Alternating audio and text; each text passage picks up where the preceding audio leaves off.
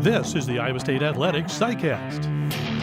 Hi, everybody. I'm John Walters. Today's CyCast is a visit with former Iowa State Director of Athletics, Max Urick, who this September will be inducted into the Iowa State Athletics Hall of Fame. Urick spent 19 years at ISU in one capacity or another. Among other topics, we'll discuss Johnny Orr, Jim Gibbons, Elaine Hieber, and Pete Taylor. We hope you'll enjoy our visit with Max Urick. Well, Max, a year ago you were inducted into the National Association of Collegiate Directors of Athletics Hall of Fame, which had to be a tremendous honor. And now you're experiencing going into the Iowa State Athletics Hall of Fame. Just take me back to when Jamie Pollard made that phone call to you and, and what this means to you to know that you're going to be part of Iowa State Hall of Fame.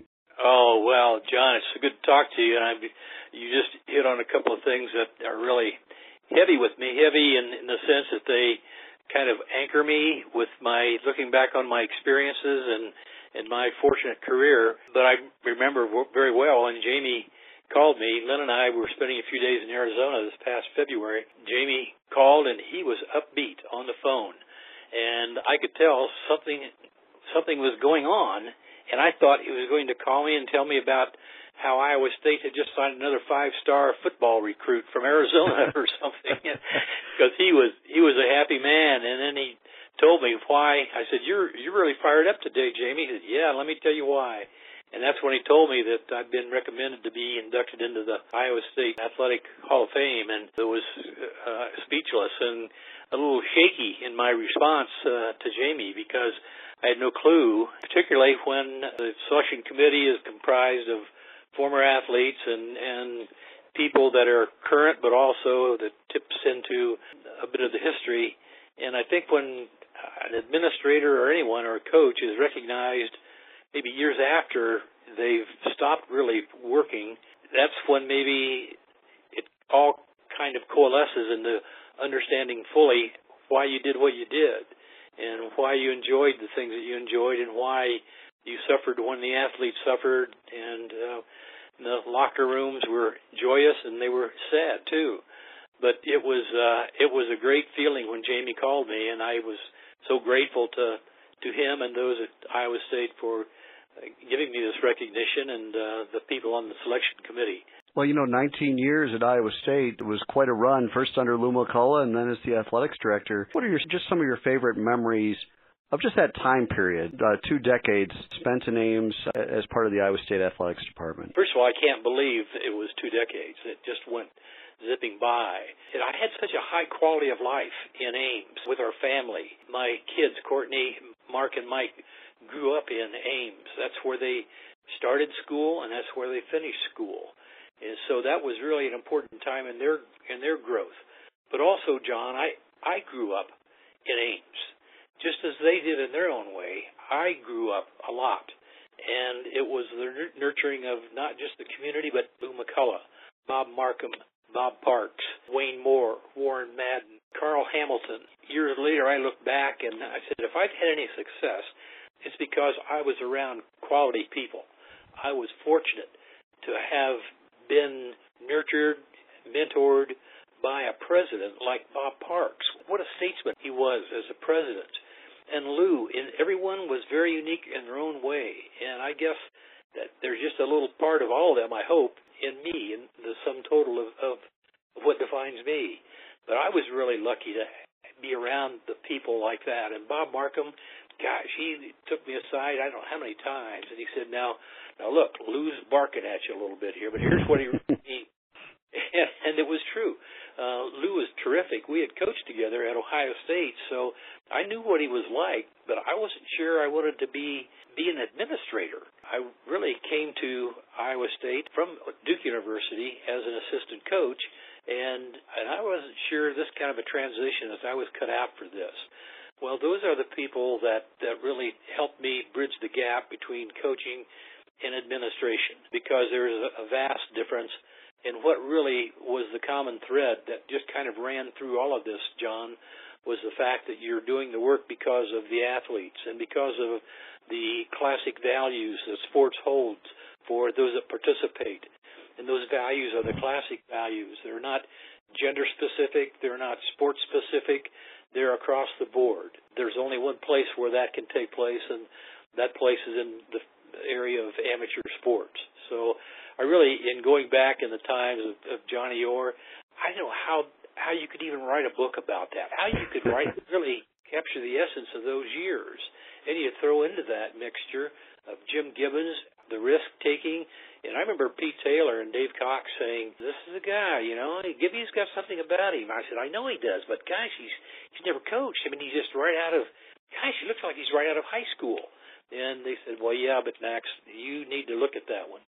So we had Gibby come in and talk, and it didn't take any of us long. It didn't take me particularly long at all to know that he was well prepared to accept this challenge just as he had taken care of the challenges that he had met through his wrestling career. It was through, again, the Johnny Orrs, the uh, Dave Cox, the Pete Taylors, the Jim Waldens, the Elaine Hiebers, all of us that we had a young person come on the staff like Gibby, then that was a special challenge to keep our focus on what we needed to do and reduce the distractions that might pop up from time to time. But boy, if you can surround yourself and get a, a group of people like you just mentioned, and many more, Frank Randall, gosh, they start to pop in my mind now. If you can just get all those arrows going in the same direction, you can you can get a lot done. You can accomplish a lot with the athletes, but also enjoy your work uh, to the nth degree. Well, Max, you were here and played a, a very big role in building basically Cyclone Stadium, what it was called at the time. It's now Jack Trice Stadium. It was such a big thing for Iowa State to to have that, and the design allowed for growth, and that's exactly what's happened. And I imagine when you see what that stadium looks like today, it really warms your heart to know that it had humble beginnings and, and has grown into something really, really special. It really has, and I'm not sure any of us at that time could have developed the vision for what it has become now. The transition to Jack Trice Stadium from um, Williams Field. Oh, I mean, how could you have such almost a stark comparison in a transition and the quality that's developed at Iowa State with all the facilities is a, a, true tribute to a foundation of grassroots, a very strong grassroots that make it a very unique place to work. Uh, Ames a very unique place to live, and to know that the people there share your mission, they share the challenges, and are willing to roll up your sleeves. And and, and at the same time, John, it's keeping a perspective on sports that's really in sound balance with the mission of the university. Well, Max, the Johnny Orr hire, can you tell me what you remember of that time as he was being courted and then eventually decided to make the move to Iowa State? And then also just your perspective on what kind of an impact that had on the athletics department as a whole. That is another chapter of this book that no one could write, John. It was it was the hiring of Johnny Orr that I don't think anyone at the time could understand over time what that impact would have, and all very positive. Johnny was a unique individual and was an acclaimed coach, at, of course, at Michigan and the Hall of Fame coach, and that hiring was really interesting. And there are little few renditions of that, but it boiled down to where Michigan had really taken Johnny Orr for granted they didn't realize what they had. It was all football. Don Canham was the athletic director at Michigan, and football was the the engine that pulled the train at Michigan, and still does. Although they're good in lots of things, like many schools are. Lou calls Johnny Orr about Bill Frieder, who is the uh, assistant coach at Michigan, and starts to describe the job to to Johnny. And Johnny, in his own way, can says, "Well, damn, Lou, that sounds like a job I ought to have." And you can just tell that that he had been taken for granted. So Lou talked him into coming down for an interview. But Johnny said, I really can't, I don't want him to know I'm looking for a job. And Lou told him to just come down as a consultant. So this is a, ends up a case of where the consultant becomes the candidate. So Johnny comes down, he, he has a great visit, he visits with all the key people. Dr. Parks uh, liked him, they got along great. Johnny had turned the job down that Lou had offered him. Johnny had returned to Michigan and had uh, told him no, he couldn't come. Dave and I had called Johnny back and said, "Hey, what's the matter, buddy?" And he said, "Oh yeah, I know. I I really liked it there. You guys treated me great." And I said, "Well, we would have a great time, Johnny." And we, you know, got him to see if he was still interested. And I said, "Johnny, um, are you still maybe hot on this thing?" I, and he said, "Yeah, oh yeah, but you know, I can't come for what he's offering me." He said, I know what they're paying Lute Olson, and hell, I beat Lute Olson two out of three years. so he said, I can't come for that. So I said, well, okay. So I said, hold the line just a second. So Dave and I were sitting there looking at each other, and I said, talk to him. I'm going to go in Lou's office and talk to Lou. And so Dave continued to talk with Johnny. I went into Lou's office, and I said, Lou, you know, Johnny tried to call last night. He said, yeah, he's not coming. He's not coming. He's staying at Michigan. I said, well, you know, I think he would really wanted to come here. Well, he just, he just wasn't going to do it. He wanted more money, and he said, I'm not going to pay him more than I pay my football coach. And that was Earle Bruce at the time. And I said, well, Lou, give Earle a raise. Then you can pay them both more and make them both happy. And so he said, what? What do you mean? Yeah, give him a raise. Lou, no one could ever imagine Iowa State being able to hire the head coach from Michigan in any sport. No one would visualize that you could neutralize everything the University of Iowa has done this year. If you could hire Johnny Orr, think of that. And Johnny has beaten Lute two out of the last three years. The fans would love it, Lou. Well, I'm not going to pay more. I said, yes, you can. I wouldn't let a few thousand dollars stand in the way, Lou. You need to go with it.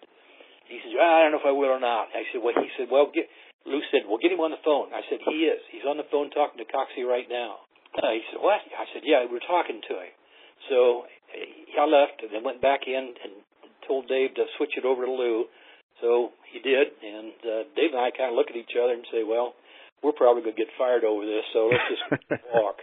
So we walked back to the Olsen building and, and uh, walked, turned around and came back up and wondering what in the heck was going to happen. Well, we saw Lou come through the door and come right at us and had kind of a snarl on his face. And he said, all right, you son of a guns. I offered to coach this and this, and he's coming. Oh, Lou, that was great. And we made a big deal. I mean, we put Lou on the pedestal there because that was something that, it, it, when again, Lou was very a very frugal man, so he needed the kind of guidance to get him off of spot zero from time to time. And that was the kind of the role that Dave and I played in getting him moved on. And same with Elaine Hieber, who was the counsel and advice that got Lou off of spot zero so many times. But nevertheless, that was the story. And the key things on that, John, that I took away from that is that don't hesitate to go back in another time on somebody if you're hiring. Don't be afraid to do that. And also, don't let a few thousand dollars stand in the way from doing something that can be life changing for people, but also can change the whole culture almost of a university. Now, I don't want to put more emphasis on athletics here than what it deserves to have, but I'd have to say in the history of of a university anymore, athletics is either fortunately or unfortunately taken such a high position that you better do things in a dramatic way. You're either in it or you're not. Thankfully for Lou and for Dr. Parks and, and Wayne and the people that were able to shake this thing out, that uh, Iowa State was able to accomplish something that I don't think could ever be accomplished again.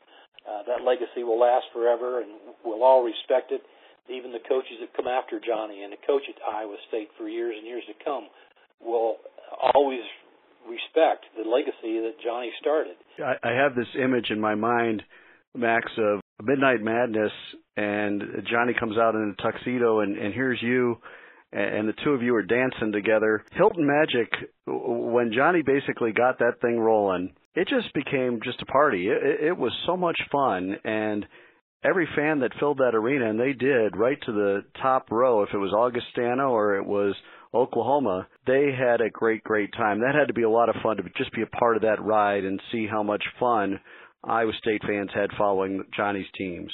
It was a real happening time. I'm not sure any of us at that time could grasp the magnitude of what was taking place. I sometimes stop and think, that wasn't that the darndest thing that happened.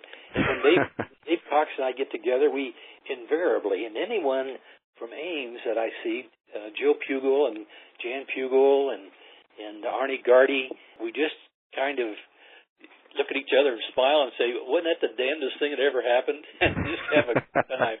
But you know, that was just part of it, tiring of him, but also, you know, every day wasn't a beautiful day with Johnny. I mean, it was it had its ups and downs too but everybody seemed to be pulling in the same direction. So again, we were able to minimize those distractions and and keep the you know keep the rudder straight as you possibly can. But I tell you, there was an element of uncertainty that you went into each day. I mean, you really didn't know what was going to be going on all the time. You just didn't. That was what made it exciting. But what made it really exciting and just icing on the cake is how devoted Johnny was to uh, the players. It was a fun time. We'd start those Cyclone Club outings, and man, we'd go to different county pork producers and have those big old pork chops, and then then the the real party started because everybody came you know, came to hear the coaches speak. They didn't come to hear me to me speak or anyone else. They they like to hear Pete, of course. Pete was Mr. Smooth. He got things he got the cap put on things more than once, but you really uh it was really a magical time. Another thing about that too, Max, was that was kind of the dawning of the Cyclone Television Network, a statewide network and you know, I've always said you're you're a fan of what you can see when you're a kid. You know, you grow up and if you can watch a team play, you're probably going to become a fan of that team. And that increased exposure that you oversaw, I, I think just really made a dent in what Iowa had established with its television and and allowed Iowa State to to get in there and get its nose in there and really have a bunch of fans develop across the state that were uh, maybe not exposed as much to Iowa State before that time. I think you're right. And again, John, I can't say that. Oh, I, I had a vision of this. I knew this was all going to happen. I knew exactly how this was going to roll out. Well, you you didn't know. I didn't know. I mean, I didn't know from straight up most of the time, and I just got around some people that did.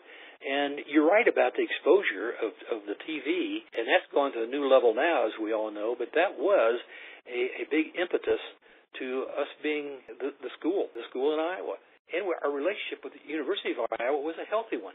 Bump Elliott couldn't have treated me any better, any better. And here I am moving into a position of being athletic director. Bump called me up, invited me to come over. He just treated me great, and I'll always have great respect for, Bump and, and the University of Iowa. It's uh, a great relationship, a healthy rivalry, a respectful rivalry, but I'll always be mindful of how fine Bump uh, Elliott uh, treated me and appreciative of that and uh, grateful for it. But I uh, stir around a little bit in thinking how lucky I was to have been there at a moment in time that will never be again uh, for me. It may be in some other way for somebody else, but for me, this this is magical. This is just really magical. That was a, a real a real quality period of my life. And uh, again, like I say, I grew up a lot in Ames, Iowa. Well, one of the great facilities that you brought in was the Lied Rec Center, and I know the the Olympic sports were very important to you. Those were certainly the the glory years uh, of track and field at Iowa State with Bill Bergan.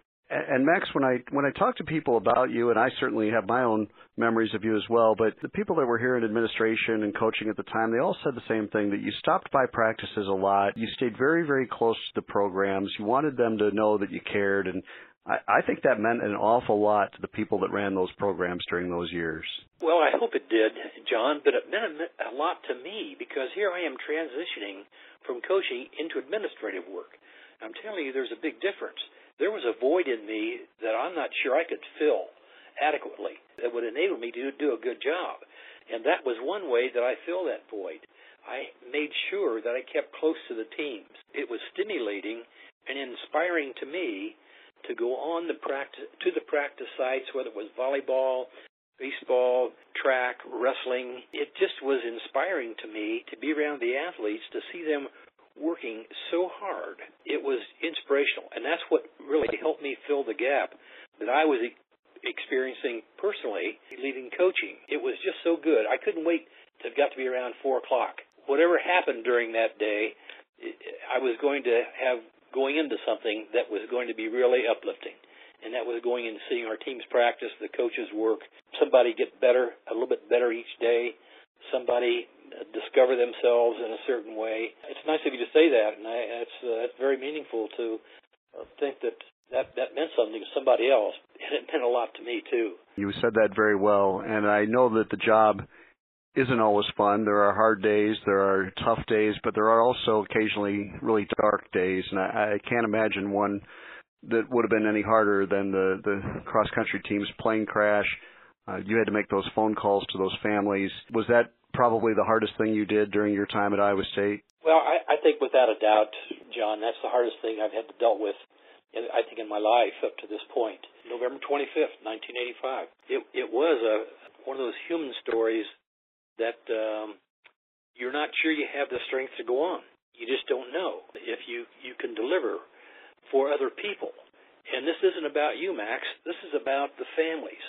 This is about the other people. These are about this is about the teammates of the young women and men that lost their lives in that plane crash. This is about their families. So quit feeling sorry for yourself and feel a sense of loss. You need to help them. You need to be there for them. And I think, however, I arrived at that, John, was really the best place to be for anyone in those circumstances. At the conclusion of that, I remember going to Ron Renko's apartment with his parents and brother and getting his belongings. And then going to New York where Pat Moynihan, the assistant coach, lived in White Plains, New York, and talking to his mother and taking the few things that Pat had. And then it was Wayne Moore and Dr. Parks and I had gotten together and felt that it was important that and, and Warren Madden also was very helpful in this whole process of of staying focused on making sure we do the right thing for the people, and the people were the families. So that's when I went to England and uh, met with the families of uh, Sue Baxter and Julie Rose, and took what possessions they had left from that plane crash, and um, got to know them through their families, and that was. Uh, that was really very tough to do, and it kind of puts things in perspective. And there's not a November that doesn't go by that I don't that. Uh, wow. yeah, I imagine. Yeah, that that goes by that I don't think about that. I'm sure that's true. I'm sure that's true. Max, you touched on something, the hiring of Jim Gibbons and kind of the roll of the dice with hiring a young coach. And to see in 1987 Iowa had come in with a nine-year run of NCAA championships. They had the Roman numeral 10 on their uniforms, and here comes here comes Gibby and the Cyclones and wins that national championship. How special was that feeling? Surreal. I mean, it was here is Gibby. I tell you, what a refreshing face and uh, energy on the scene. And you had no doubt Gibby was going to handle this. I mean, that was just the metal uh, that he was made of he was just going to be able to handle this in a way that we all thought, yeah, this guy, if anybody can take this beyond where we think we've been, Gibby is the guy that can do it. So going into a season like that, and again, Iowa was a great wrestling program, but Gibby was not to be denied. He had the cardinal gold in his blood, and I'm sure he. I haven't seen Gibby for a while, but I just know he's relived some of the things that we've just talked about, John, and what uh, what great people we had and that would travel together and and we all supported Gibby. I mean, it was Johnny Orr, uh, Walden, uh, gosh, yeah. Pete Taylor. Ah, boy, those were really magical times. Again, I've said that before, but I don't think how I could feel any more enriched about being an athletic director and having those kinds of people around. Now, they weren't the only ones. Golly, Julie Manning, our women's golf coach, she was terrific. And Elaine Hieber, she enlightened all of us about the value of sports that it holds for women as well as for men. And she enlightened us over and over again. And I have so much respect for her patience and tolerance. She should always know what an impact she had on our lives and then on the lives of the women that we were able to work with as athletes and as coaches and to bring them along uh, by providing them opportunities, the high quality opportunities and not treat them as second class, and that the values that the men were experiencing in men's basketball, the women could experience the same thing in women's basketball. That was a different a different time and place, John. But uh, again, it had to be someplace, and those values again were not gender specific. So, if sports was to be good for men, it was to be good for women. So you provide the same kind of experience that you, you possibly can, regardless of gender and that was kind of our that was kind of our tone and that was kind of the education that Elaine took us through. I'm sure it was tough on her many times, but she should be happy and be very satisfied that she know that she did her work very well in bringing us along. Yeah, she's terrific, and I've had the opportunity to talk to Elaine, who's, who's very excited to to know that you're headed into the Iowa State Athletics Hall of Fame. And you're right, women's sports were really just beginning that big, big growth at that time and she mentioned that you know as your senior women's administrator she did bring some of these things to light and and that you just embraced all of it. You wanted to see that growth in women's sports. And you know i'm sure it wasn't that way everywhere that that probably some people were fighting the the amount of growth that was happening in women's sports, but you embraced it and, and thought it was great. I think that's terrific, especially when we've seen women's sports go to the point now where it is absolutely uh, at the same level as men's sports, and every bit as exciting, and fans embrace it, and you see the academic accomplishments of these young athletes, and it's just awesome to see what's happened in women's sports over over those decades. From one standpoint, it's unfortunate that it took a legal aspect of it to get it done. It should have been the human aspect of it. I mean, that was kind of where we came from. From it was the human concern for the value of sports. It wasn't being afraid of Title IX and the legal aspects of it that we were vulnerable to. It was very important in the education and development of young women as well as young men. Although you know the federal government is a has a pretty heavy hammer when it comes down to get this done. But you do it with joy and with you know with great stimulation and satisfaction when you can do it not from a legal stand, standpoint but from a human standpoint. So that, I think that gave us a refreshing perspective on women's sport and encouraged us to uh, motivate ourselves on it. When we saw El Moutawakel win the 400 intermediate hurdles, man, we jumped as high as we saw Danny Harris when he won it. Absolutely. So, yeah. So it was yeah. it really was uh really a great time. You mentioned Pete Taylor on several occasions, and you hired Pete. You've said many times it was best hire you ever made. You came back for the celebration of life for Pete, which was great to see you then. Obviously, you cared deeply for him and, and understood what he meant to this entire athletics department. He was the, the man of all reason. Pete was a quality person, consummate professional in the broadcast industry but what a great human being. I mean, he had the sensitivities for other people, John. You worked with him for years and years. If you wanted a steady hand and a steady mind and a steady voice on something, you looked over where Pete was sitting. And come on, Pete, talk to me. Come on, Pete, talk to me. Talk to mm-hmm. me, Pete. And and he would. He would come at it with exactly what you need. There's a hire that I don't know why I was so lucky and why things kind of came together there, and he ended up at, at, at Iowa State as a real key person in our evolvement as a, as a quality athletic program during that period of time. And it, he had kind of laid a foundation for anyone else that came into the department that knew about Pete had a certain standard that they had to live up to and looked up to. He didn't know it, but he mentored more people than all of us put together. He really mm-hmm. mentored Orr, mentored Walden, he mentored Dave Cox, he mentored me. He was terrific. You just can't stand around a group of people and Pete Taylor name comes up and to the last person everyone starts smiling. And That's exactly that, right. yeah, just we just smile and we just got to chuckle a little bit because you know Pete's right over there and he's chuckling too and he's smiling and you're all kind of thinking the same thing. We got something special going here how did we, how did this happen? How did this come together? That was really, really unbelievable, John. That was just, Pete was terrific. He was a stalwart. He was a real voice of strength and reason, and and uh, empowered all of us to make sure we do the right thing, make sure we do the right thing. Max, it's been tremendously fun to visit with you about some of these great memories, and I'm sure we're going to do more of this when you come in in September for the Hall of Fame ceremony. That's something you richly deserve. And I, I just, uh, I think a lot of people, because you left uh, so many friends and names that are still your friends, I'm sure to this day. It's going to be another party. Uh, it's like when Johnny Orr was hired when you come back in September, because there's a lot of people that are very excited for you and can't wait to see you then. Well, listen, I, I'm looking forward. I'm excited, John, and coming back and reliving those stories is really. I'm chuckling now, but of course we might embellish a little bit every every time we tell a story.